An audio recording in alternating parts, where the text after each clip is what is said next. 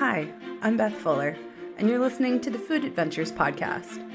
I know the world can feel intimidating or scary at times, but I'm here to tell you it doesn't have to be. Through the lens of food, we can learn so much about one another, celebrate our differences, and maybe eat some tasty food along the way. Are you ready to do this? I know I am. So let's go on a food adventure together right now. Hey everyone, you're listening to the Food Adventures podcast, and I'm your host, Beth Fuller. This is episode 30. Wow! I know I say it every time. All right, you know the drill. If you don't know the drill and you're new here, welcome. Let's learn our drill. Kidding. Don't take notes. I've taken notes for you. Go on my website, elizabethrfuller.com. I am a professional food and product photographer, and I specialize in editorial and commercial photography. So check out my work, check out my portfolio while you're there. And if you want to work together, hit me up with an email. Or if you have questions for the podcast, if you want to be on the podcast, if you want to send a voice memo with your question to the podcast, send an audio file and I'll put you on. That's uh, let's go on a food adventure at gmail.com and tag me in all of your food adventures on Instagram at let's go on a food adventure. Okay, let's go on a food adventure, you guys. So, as you guys all know or don't know or can guess from me wanting to host and produce a podcast, that I'm an extrovert. I am a, I like chatting, I like being chatty. And I also like talking to new people, as you can tell, because I interview a lot of people on here. And a few months ago, I had the privilege of being interviewed by my guest today. And uh, the other thing I like to do is think of every opportunity, whether it be someone I casually meet at the grocery store, at a farmer's market, walking in their store, talking to them as somebody interviewing me, is an opportunity to get to know somebody a little bit more to network. Where can we go with this? How can we collaborate together? Like, what can we do that works well for both of us? Because we're meeting for a reason. And that's exactly how this interview came about. So, my guest today was interviewing me for one of my good friends. She has this incredible program called Feel Better. No, yes, Feel Better, Eat Better and her name is Heather K. Jones, and she's just a wonderful light and a love in my life, and I adore her so much. And so she asked me to do a video testimonial for her, and somebody would contact me to do the interview, and I said, Great. And so the person who contacted me, we ended up talking for like, I don't know, half an hour. It was like one of those conversations that wasn't about the testimonial that just like time dissolved. And next thing you know we're like oh my god we need to connect after this. Like here's my email. Let's he has a podcast. I was like i'll come on yours. You come on mine. Like this is so much fun. And so when we were fleshing out episode ideas for the podcast he was like i have an incredible story about crohn's. I said, Tell me more. And so that's today's episode. We're going to talk about his journey with Crohn's. Um, I don't, knock on wood, have an autoimmune disease that I that I know about. I thought for a minute I was um, gluten intolerant. Turns out I'm not. Well, I don't know if I'm not. I shouldn't say that, but I um I don't eat a lot of it um on purpose for TMI reasons that I won't get into. But but but I do not have an autoimmune disease like my guest today does. So I think we should kind of jump into it. Okay, my guest today. He is a very accomplished entrepreneur, an author, a business coach, and a podcast host. His podcast, The Other Side of Being an Entrepreneur, is a space to have honest conversations with different types of entrepreneurs at all different stages of their career and to kind of dive into more what it takes to be happy and successful in what they do and to also to know that you're not alone in all of the struggles we all face as being an entrepreneur. So, without further ado, please welcome to the podcast Eric from the other side of being an entrepreneur podcast. Hey buddy, what's shaking? What's going on? How you doing? I'm so good. It's so good to see you. I know, I know. It's um, I'm excited too because we were chatting a couple of months ago. So I'm excited to be here, talk to you, just kind of answer whatever questions and just kind of go into the stories, whatever you want to ask. I'm totally open for, but I'm really excited. I'm very you happy to be here. Say this now. You say that you just you literally just opened Pandora's box. Like yeah, okay, I, I might have put myself in a hole. Yeah, I might, have, might have put myself into a hole, but I'm I'm open. I'm willing to yeah, just go where with it with wherever you want to go. So I'm, I'm excited for it. Awesome. So I gave a little bit of intro right before we jumped on for our listeners. They kind of know you, but they don't know you know you. So Hmm. let's let them get to know you know you a little bit more. Where are you from? What do you do? Do you like long walks on the beach?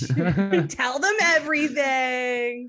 Funny Dogs or enough, I do like long- I do like long walks on the beach. Funny enough, right? I, I love I love the beach, so I sit there all day and just hang out. But Awesome. um, yeah. So originally I'm from New York, but not New York City with the you know with the accents. But I'm from New York, just north of there. Grew up, was raised there.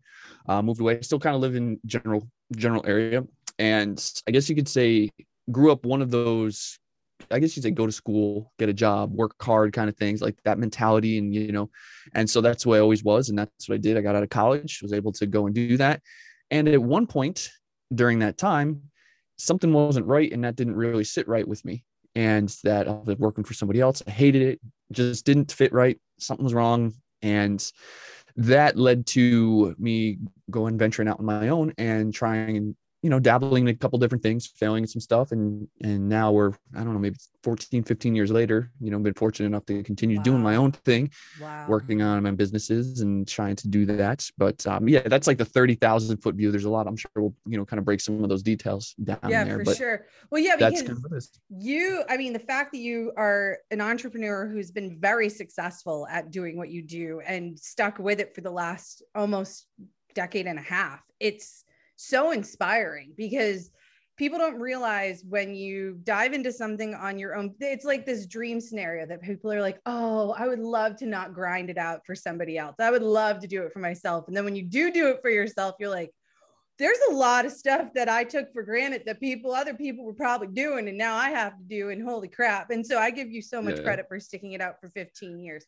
But we're Well, not it's talking funny, about. though. Oh yeah, go ahead. Sorry. No, it's funny. You you mentioned the phrase grinding it out because like people and I, I've fortunately I've been on both sides, right? I got to know what it was like to grind it out for somebody else. But then on the other side, it's more of a grind than you would think. You know, it, it- that's really kind of the word that it is so much more uh it's all on you, right? Even Yeah. if you let's say you go to a job that you hate, if you just show up, you still get paid. Oh, you yeah. know, but if you're on your own doing stuff and you don't show up and you're not grinding, you don't make any money. So No, you don't. you literally everything don't. else. But we're not going to talk about entrepreneurship on this podcast. No. We're going to do No, no, that no. on yours.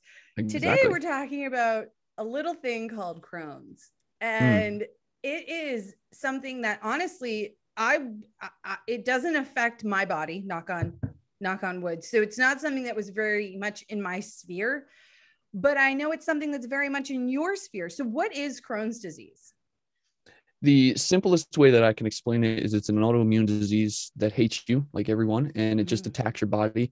Uh, it affects everybody differently, but in in my case, it's like a digestive issue, and intestinal, and it's kind of like a um, has a lot to do with food, eating, uh, stress management, all that stuff. And everybody, it, it's painful. Like for some people, I'm fortunate that you know I'm not in a lot of pain, which is great but it just kind of eats away at you and there's flare ups. Like most people who have any sort of autoimmune issues, they know that there's flare ups that come with it and they put you down. You know, there's there's all kinds of stuff that's out there. There's medications and all these things, which will, we'll talk about in a minute. But Mhm.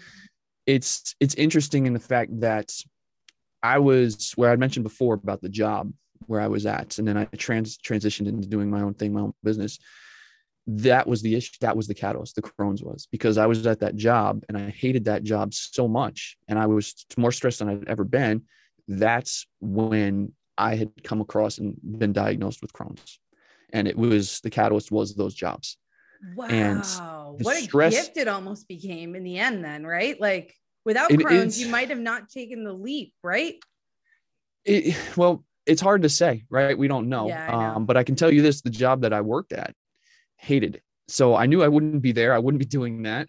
Right. Right. But it was, in some sense, it was, you know, because it was like the Matrix. You either take the red pill or the blue pill. You know, Totally. you take one of those.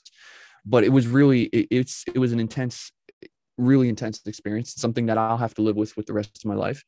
Um, but I always do question it. If I didn't go through certain situations, would have I ever have, I guess, gotten it or been triggered? I don't know. They say it's always there. They still don't know what what causes it, but I know for me, stress was the trigger, and that was the catalyst. And to this day, that's still the, kind of the same thing.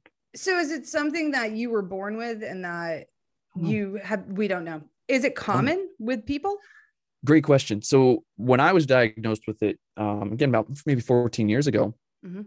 it, you know, people knew what it was, but it took me about a year and a half, the doctors to figure out that that's what the issue was. I mean, Mm. there was so many, there's so many crazy stories in there in between trying to figure it out, but it wasn't. People knew what it was, and they had specific doctors for it, obviously, and things like that. And there were medications, but they weren't specific Crohn's medications. They were what medications used for other sort of autoimmune issues that they just kind of, hey, now if you ever watch TV, They're like, wait, you might have Lyme disease. everywhere. Okay, here's a pill. Yeah. Let's try that pill for Crohn's. you Yeah, know? that's exactly what it was. Yeah.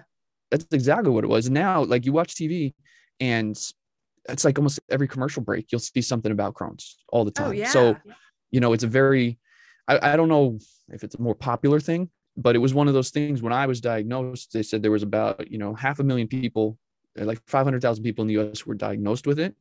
But they said there was a much higher percentage that had no idea that they'd even had it. They were just trying to deal with it in some other way. But now it's much more prevalent.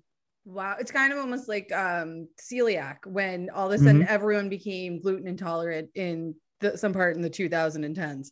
And Yep. celiac was like the the new avocado. I mean, I don't want to knock anyone with celiac, but you know what I mean? Like autoimmune Yeah. diseases and it's probably just because the way that the medical profession has progressed at such a rapid rate and with technology and everything else we're finding out more about our internal systems and matrices and all of that a lot easier That's a big part of it. That's a big part of it. I also think too, you know, on the on the medical side of it is, hey, we've got some, um, we've got some medicines. Where else do they apply where we can sell them?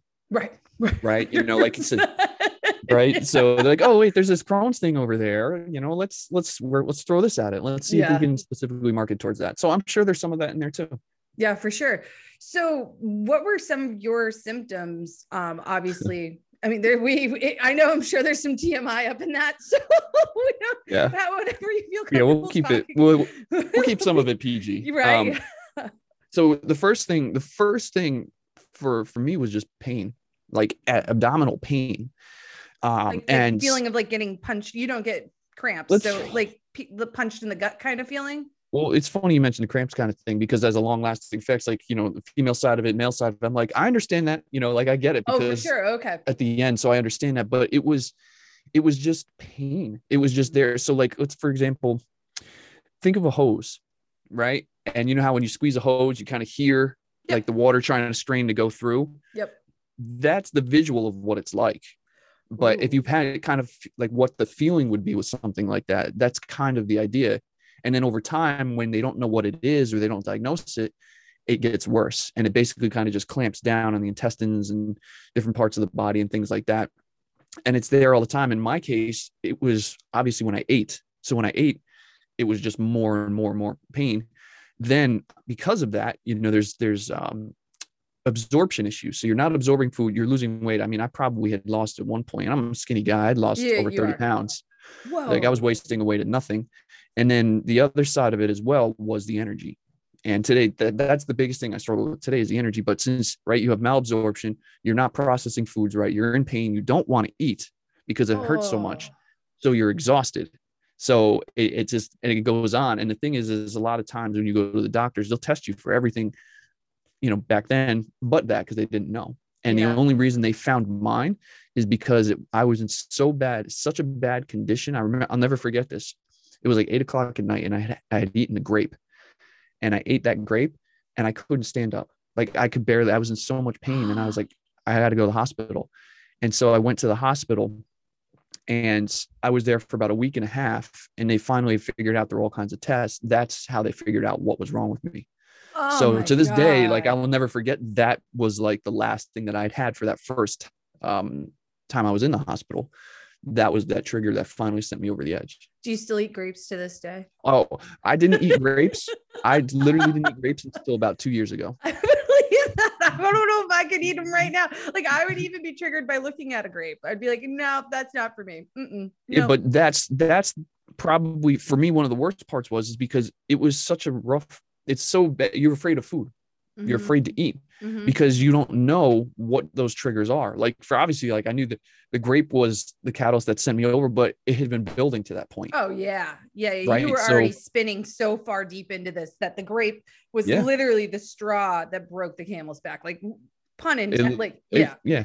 It literally did. And what happened was, is afterwards, I'd been in and out of the hospital multiple times. It, it got worse after that. But what happened was, you go in there, and since your digestive system is pretty much a mess and it's destroyed, Yes. at the time. And again, I don't know if it's different now, but the doctors are like, okay, we need to put you on low residue, which means basically real easy to digest, no fiber, nothing like all those healthy foods that we're supposed to eat. The doctor's like, don't eat that. We need your, you know, No your gut. broccoli. just- Nothing. No roughage. Oh my God, no, that's like sandpaper, you know, like Yeah. no, no, no.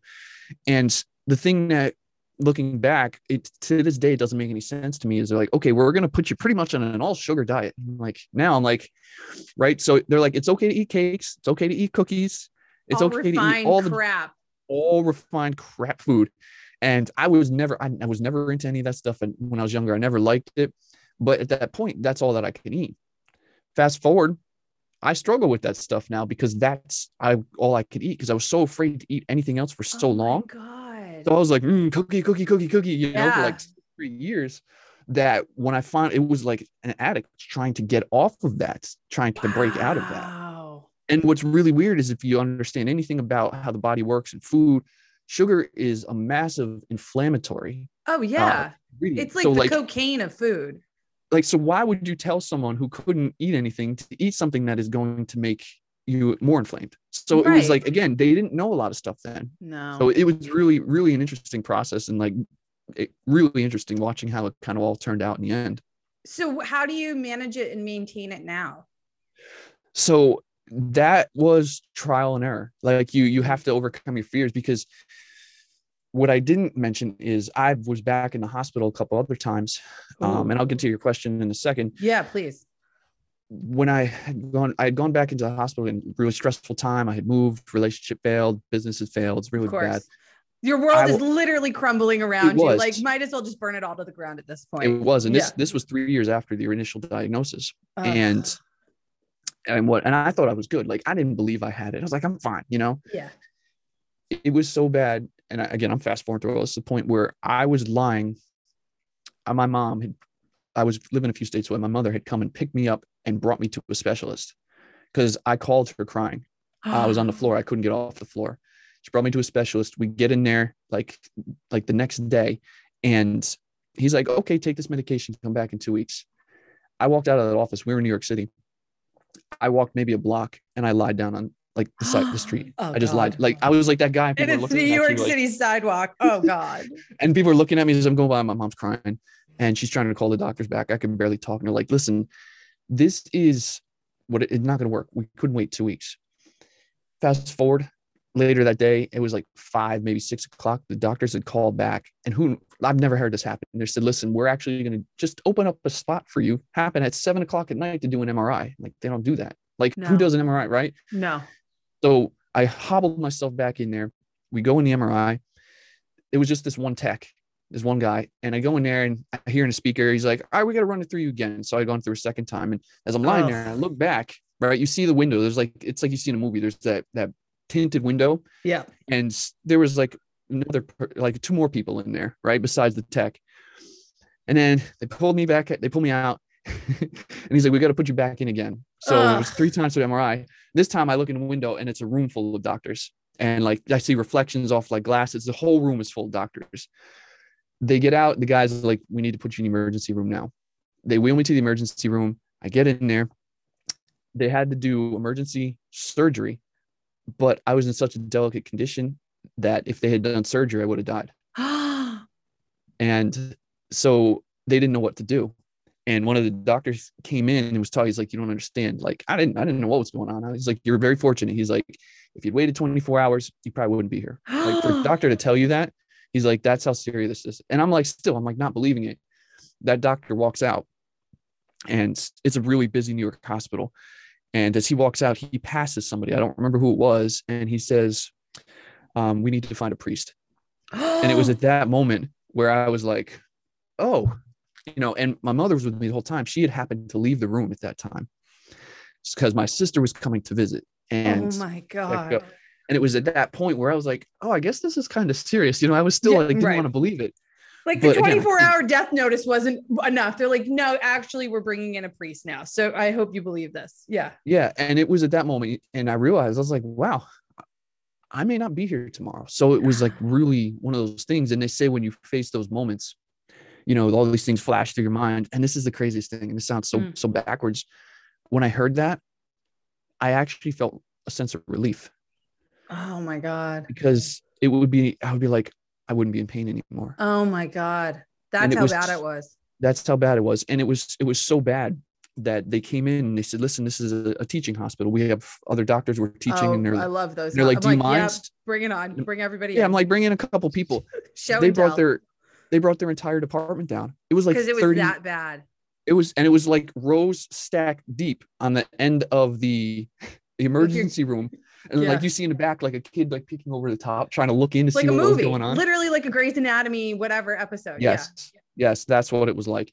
And so what they decided to do and this is to answer your question like Yeah. how do i deal with the food now? They couldn't they couldn't operate. So they needed everything to calm down and like they needed to like just let things calm down. So they used what's called a PICC line. It's a line that they cut open your arm right? They insert stuff so that way and what they did is they hooked me up to a backpack i was in a hospital for a long time with that but when i left the hospital a backpack basically with these liquids and a motor and it just kind of fed me and i was going through so that's what they did for about eight weeks and then I had to go back. So I, it was no food. I didn't eat a thing. I could drink water, but it was just this machine that fed me for eight weeks. Did you feel any better? I no. Well, let's put it this way: in terms of pain, yeah, some of the pain had started to subside because I wasn't eating right. The inflammation was going down, Yeah. And so I, I did. I felt a lot better in that, but I felt worse because I wasn't eating. Like I had no energy. This thing, like I peed every twenty minutes Oh, because sure. because this thing was just liquid. Yeah. I had to have nurses come and take care of me and do all this stuff. And it was crazy. And then about two months later, then I could have the surgery. And then um, they did the surgery. And wait, what was the surgery? What did they do for the surgery? Yeah. Like, go ahead. So what they had to do is they knew it was bad. Obviously, the MRIs looked at it and they're like, they, they'd never seen anything like. The, the surgeon's like, this is the worst case I'd ever seen. And, Jesus Christ. and again, for doctors to tell you that, it, like they don't really, but you know, like when you have an entire department there, Yeah. like, Yeah. like you're poking and prodding, you're you're this test subject. So the surgery, they had to remove a bunch of my intestine. Okay. And Because it was so- so, degraded and inflamed and gone. And I again, I again, I didn't know any. Like I knew Yeah. it was bad, and from my understanding, what they told me is when they removed it, it was the size. It, it was, you know, intestines tiny, small Yeah. thing, right? Mm-hmm. It was swollen to the size of a football and was like a cheese grater. So I was all this stuff was like seeping out. It- it's I won't get too graphic, but it was really bad. so you almost yeah, like sepsis. like was It dying. was you were dying. I was dying. Yeah. And so they removed that. And I'm like, thank you. You know, like get this.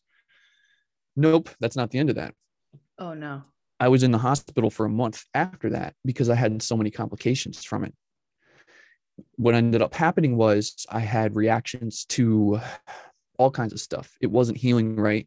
You know, like three or four days later, they want you to try and eat food. And I was like, I don't feel right. So they give you like this little icy and things like that. And they're like, Yeah. eat this. And I had soup and I couldn't. Like I was so like I if you ever go in a hospital and you go in the bathrooms, they have like those emergency pull tabs in there Yeah. in case like I was in one moment I was in there like washing my hands and all of a sudden like I thought I was thought I was dying. I had to slam that. Like I was in so so bad, like nothing was working right. So they had to go back in and do things, all kinds of stuff. I still continued to have issues afterwards, had to go back months later for follow-ups.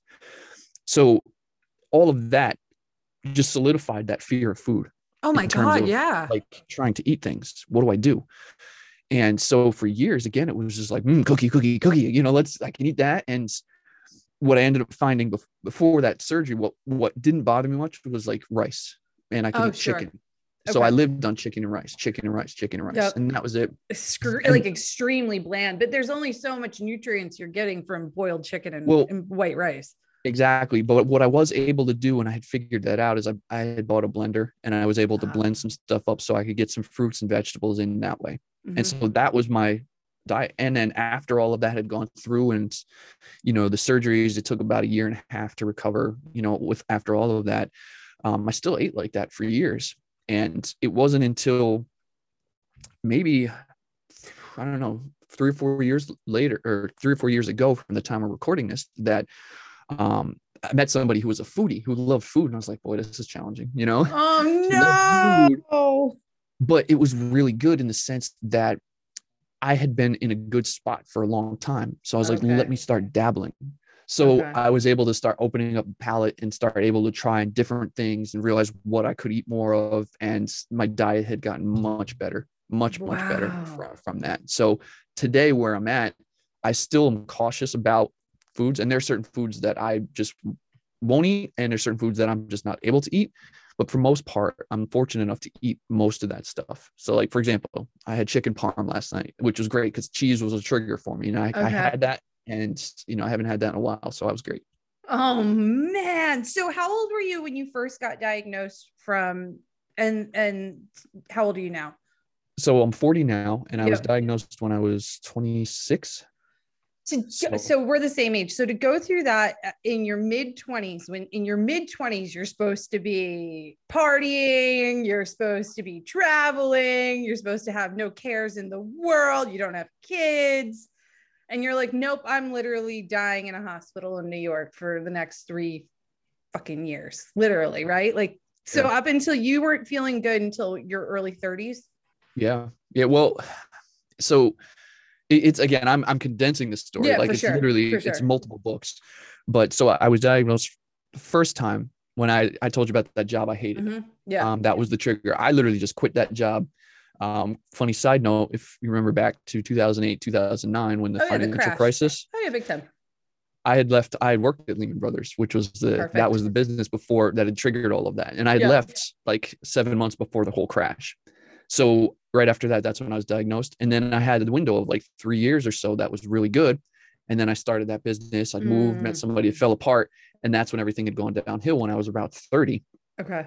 and then all like the surgeries and all that stuff were like the next year two years Yeah. um, over that so it really was i had a good phase of like two years between there where i was fine Yeah. and then it was just all of that put together and the craziest thing of all of it is Mm. like you go through something like that and you realize how finite life is Yeah. you know you realize you face your own mortalities and a lot of times they say it changes your life and you do things very differently and, and i did but here's the thing that really kind of it, it, it screwed me up in a bad way um, it screwed me up in the fact that when I was done, instead of me learning like, all right, I got to take things and relax a little bit, not stress so much over stuff, I realized how short life was. I worked even harder, Of course. And I just went even harder, and that made it worse. Of right. course. So then, when it came to food, it just made me avoid foods that much more. It made me avoid everything that much more, and all I cared about was working, working, working, because now I want to achieve things, you know, and then be able to get there and be able to celebrate and, and then eat whatever I could and enjoy life. Yeah. But only do that once I achieved everything, and that wasn't right. Right. So no. Yeah. So it seems like one of the most positive things that has come out, if we're going to try to like, you know, look at the silver lining of this, and again, we're condensing this down. I know there's a lot, lot, lot more to this, is that Crohn's has given you a gift of being a little more mindful, being slower, relaxing more, and as much as life is, we're on this, this blue green marble for such a blip in time and time is like the most precious commodity that we all have collectively together it's given you a new appreciation for enjoying and savoring literally pun intended every moment that you have right? And i can't even i mean i literally can't even imagine the fear that that and the mental trauma that you have from this that that you're working through and have worked through in, in, in a beautiful way. But it seems i mean is there any other positive things that crohn's has given you Well, the first thing, and it, it's funny you mentioned like the the trauma side of it. The funny thing is, is still to this day, I still don't feel like I still don't believe that I, I have it, and I I think Okay. that it, it the mindset that I had, I think believing that is also what kept me alive. absolutely So it it in one sense it keeps that mindset stronger, and it's Mhm. also made me as a person hyper aware of like just being more conscious, more aware of life, more aware of a lot of things, and more more aware of myself, and honestly, more aware of what a lot of times what other people's struggles are, whatever it is, like Mm. being more receptive to that and, and understanding because you know we all have our own challenges, and and it's really just been like I, I used that reference before the analogy to the Matrix. You know, Mhm. I took that pill and now I just see things very differently because of that. Mhm. And that was a that's I felt that that was a gift in that sense. yeah Um, and I, I really do like now. It's funny, like if I eat something now, sometimes people be like, "Man, this food is cold." I'm like, I, no, I'm just glad I can eat it. You know, I don't care if it's a piece of broccoli and it's cold. I'm like, man, that is amazing raw broccoli that I can eat right now. You know right? I God, I can't eat. A food is such. I live such a food centric life that it would be.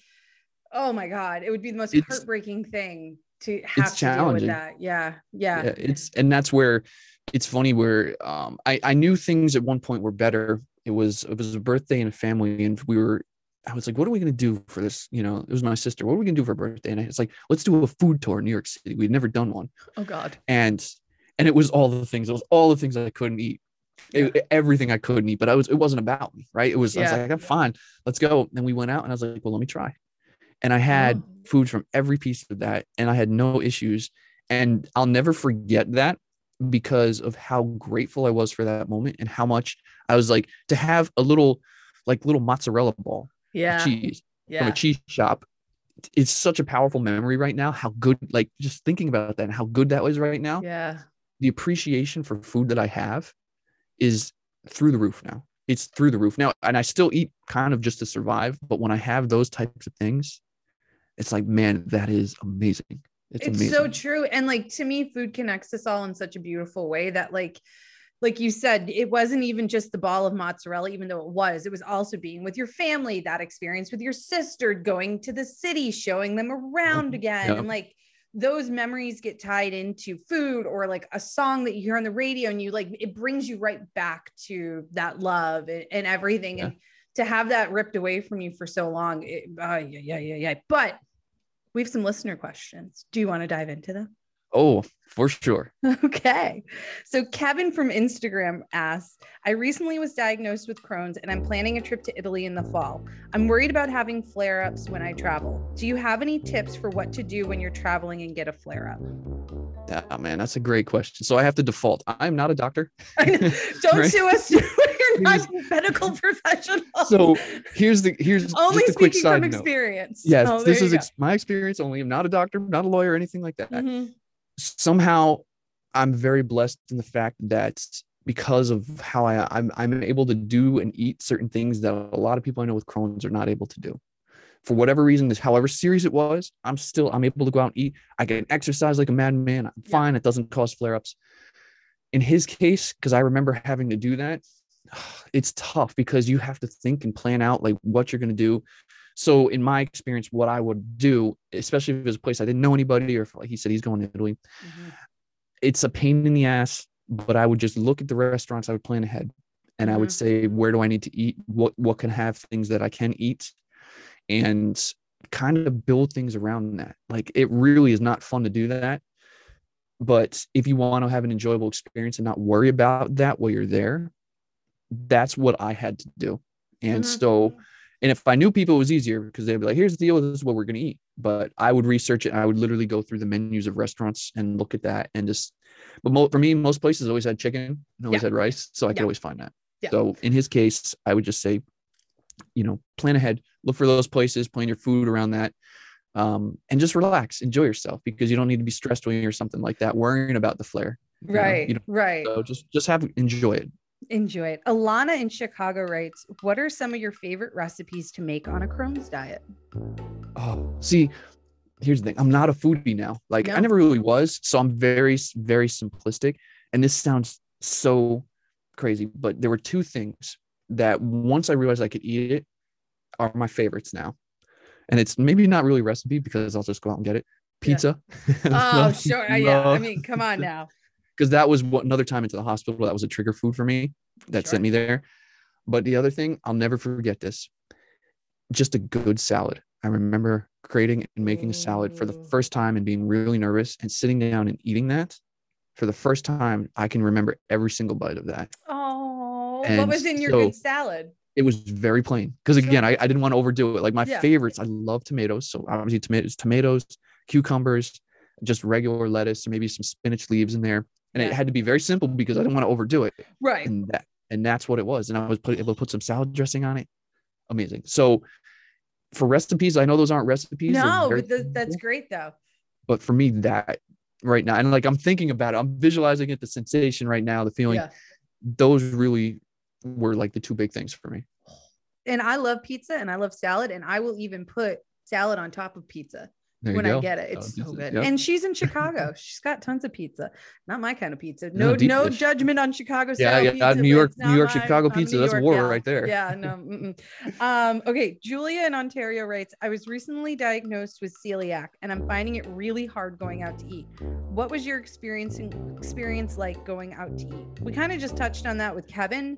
but that's a good one to cover Yeah. because that so there were moments like anytime when you have those that like anybody we're human we feel down a little bit about Yeah. it so you go out to eat and literally you look at everybody's plates and you're like Oh, oh, yeah. God, that looks so good Plate so good a and real then thing even without Crohn's disease. Yeah, Yeah, yeah. absolutely. right so you're looking at everybody's amazing meals and then you're like oh, this little this little thing Chicken You and know? rice. on plate. yeah it- i mean and literally i'd sit there and be like this sucks but but i was again i was grateful that i could eat and i was alive. So that's how i always approached it.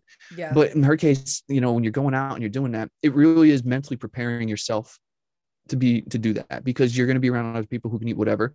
And what mm-hmm. i found is sometimes the other people actually feel bad and you don't want them to feel bad No. during that experience. Yeah. and it happened almost any time especially where there's a group dinner they would see what someone put and they're like oh, i feel so bad. I shouldn't be I'm like no i'm good.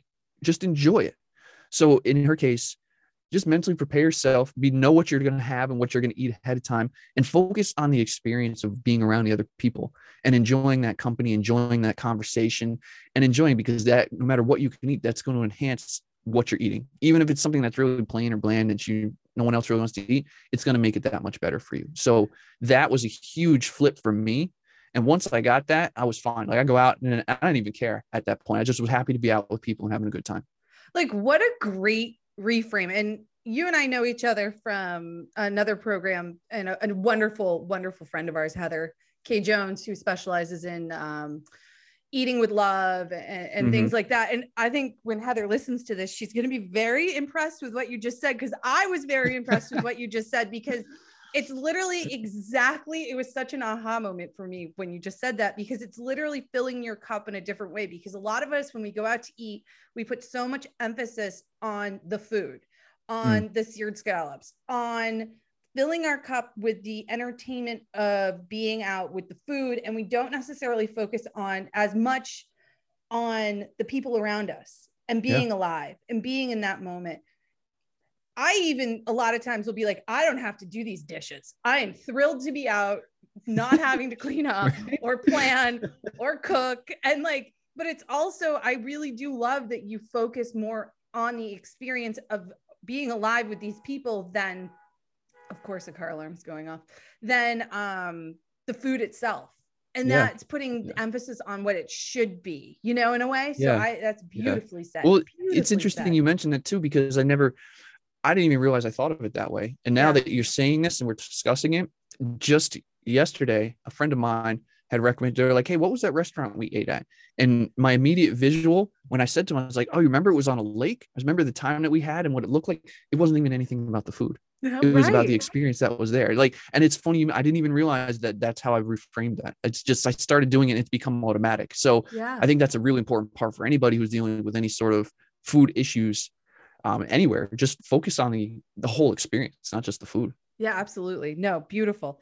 Devin in Arizona writes, and this is kind of tying into Julia's question too. I'm vegan, and sometimes when I go out to eat and order a meal that's supposed to be air quotes vegan, but then it comes to the table with butter or mayonnaise or something that isn't a thousand percent vegan, and I always feel bad sending the food back because I can't eat it. Do you have any tips on what you have done if that has ever happened to you with this problem? So there's an easy way to fix that, um, and that happened all the time. So and and times it was frustrating because, you know, I, I literally couldn't eat it. So what I realized is they'll bend over backwards, and uh, this is a kind of a weird thing. No restaurant. I knew someone who worked in the industry like very deeply. No, nobody wants their food returned. No chef, nothing. They don't want No. that. They're not happy, but they can never argue against somebody who has some sort of issue with the food in terms of a medical condition or an allergy. Oh yeah, So if they bring some- sued. Yeah, Exactly. So if they bring it out, you know, even I would approach it. I wouldn't tell anybody at the restaurant that you're vegan or anything like that. Just order the food and if, tell them none of this. If it comes out with that, just be like, um, I actually have a medical condition and I have an allergy to this, whatever it is on the food. I was like, would you mind? I, I don't want to have any issues. Can you mind just fixing it so it's not there and we don't have any issues? they'll be like, sure thing. And they'll Oh, bring yeah. it back out and they'll come back and they'll keep following up and checking to make sure everything was okay. So that was a little trick of the trade that I kind of had figured out. I love that. That's awesome. Um, okay, Viola from Facebook writes, I have Crohn's, and if I'm being honest, I feel like I fear food. Viola, nailed Sounds that. familiar. I know, right? I'm not sure if you went through the same thing or something similar, but how did you overcome it? So that that's where I mentioned the the overcoming it was very challenging. It, it wasn't until I had met somebody that pushed my boundaries with it because I needed that um, because I was so afraid to have anything that was going to set something off again. Um, but when I knew I was in a good phase, like if I knew I wasn't in the middle of a flare up and I had been feeling good for a consistent amount of time, I had this person, they were like, all right, let's go do this. And be like, you want to try that? I'm like, but I would try one little small thing. It would be enough. Like they wouldn't push me and go do it. They'd Mhm. let me be, but it was enough where if I was in a good spot, I would eventually try it. So my recommendation would be make sure you're in a good spot. Again, I'm not a doctor, but make sure you're in a good spot and surround yourself with people who are understanding of it and you know someone who can nicely maybe push you a little bit to try something. Just try really small because you'll never know unless you try. Mhm. so just try that little piece there. And if you're good with it great. Then don't do it again next day you know give it a little bit and try it again maybe just a little bit more. Mhm. and that's what i did. And uh, luckily now fortunate in a good phase i can eat most foods and not have to worry about that and now that's what worked for me I love that. Pierce from Instagram writes, I have a friend who has Crohn's and he can't drink alcohol. Not sure if you can drink or not, but if you don't, what are your go to drinks to have when you're being social around everyone who is drinking? Great question. So I know alcohol is a big trigger for a lot of people with Crohn's. Early on, I was never big. I've never been a huge drinker. Well, before I got sick, I partied enough in my 20s to last Sure. a lifetime, right? Sure. So We I, I don't really drink. Yeah. Yeah.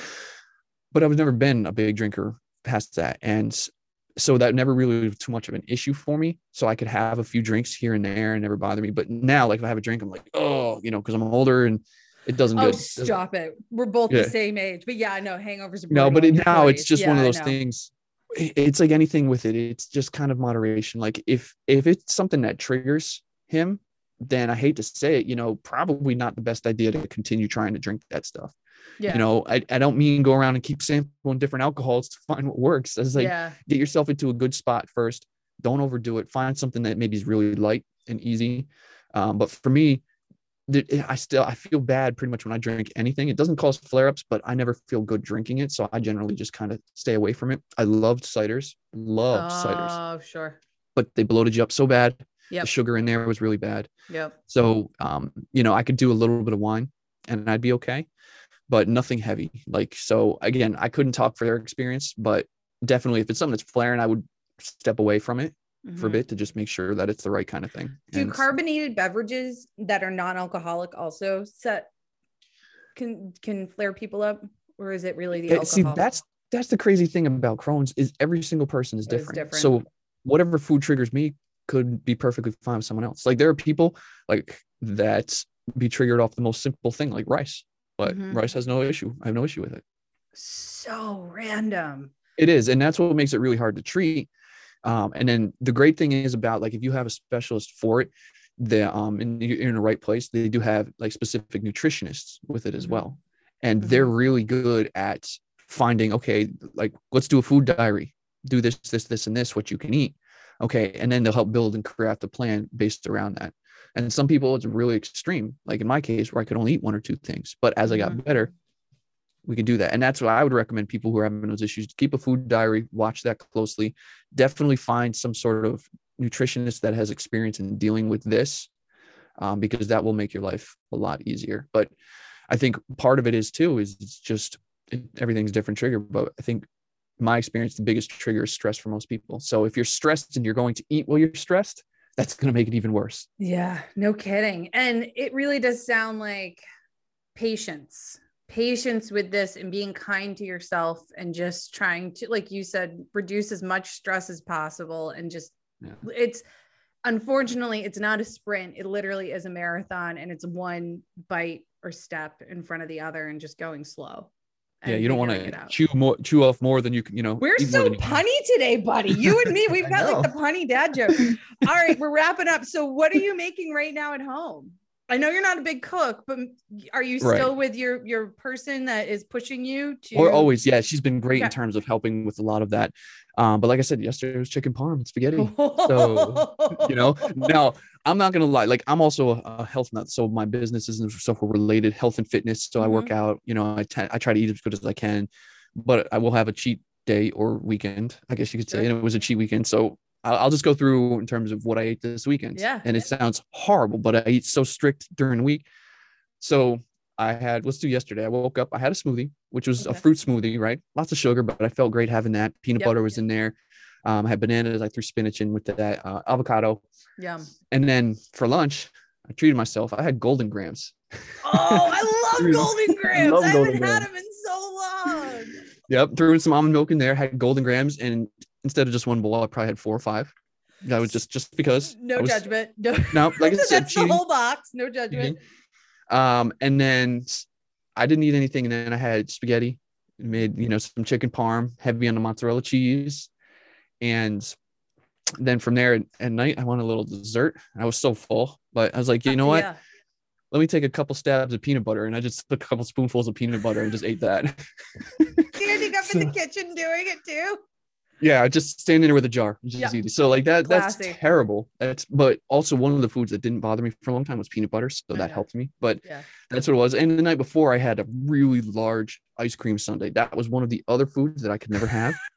so like when I live it up now, I live it up. Like this was Hell a, a, a fully large vanilla ice cream sundae with extra everything, extra hot fudge, extra peanut butter, extra Reese's pieces, extra you name it, cherries. So wow. that was that was what my cheat weekend look like. Um, wow. But so looking forward, normally though, it's very simple. It's like I'll prop I'll, I'll have chicken tonight. Um, the other alternative, I'll do a lot of turkey, a lot Sure. of lean meats. Um, I'm either gonna have quinoa tonight or brown rice, and I'll probably mix it up with some vegetables. Probably I love broccoli. I can eat it now, so I love it. Mhm. Um, so I'll probably do broccoli or I'll have some fresh green beans tonight. And if not, then I'll do that tomorrow night. But that's it's very simple. It's not fancy. People hate that, but that's what I enjoy and that's what helps me. So that's where I'm going. I think that's awesome. And the fact that I mean, like, man, when you go off the rails with food, you go off the rails with Well, food. that, that I can. Well, I'll, I'll put it this way. I felt horrible yesterday morning when I woke up, like, Yeah. because I ate so bad. I felt terrible. Yeah. But I'm so strict with my food and exercise and routine. I'm very clean with how I eat. I enjoy myself when I'm not, Hell when I'm not on that. We're only here for a short amount of time. You deserve it. So promote yourself. How can people find you? How can they get a hold of you? Yeah, easiest way is if people want to find me, just go on social media. It's Eric Rokich. You can just search that and Facebook and contact me with any questions there.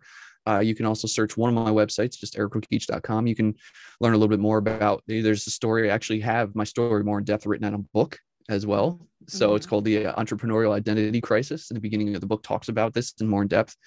Um, so people can go there and check things out. But if people have questions, really just want to reach me, Facebook is probably the best bet. Just search me out there and you can find me there. Awesome. I'll link everything in our show notes. Last question, my friend. So, Yes. I mean, I always phrase it this way, but COVID's really not a thing anymore. But if COVID wasn't a thing and you had oodles and oodles and oodles and noodles of money, where are you going and what are you eating? Well, right now, I mean Hawaii right now. Oh, Yeah, love Hawaii. I've been talking about going back there for so like, um, so it would definitely be in Hawaii, um, or I would be in Cabo because I think of Cabo because of the food. So Mhm. the best, I'll know maybe it's because they, you know, the chicken was alive before and then it wasn't when I ate it, but maybe that's why. But I will say this: there were two places I ate in Cabo.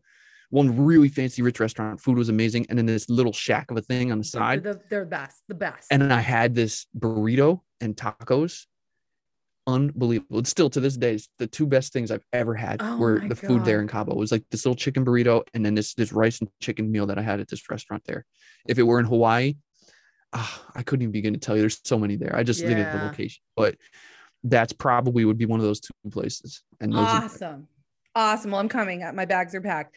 Thank you so Mm-hmm. much. This was so much fun. It was so good to see your face. And I can't wait to see you again soon.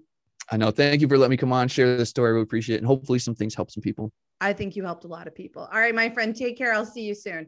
All right, take care. Bye.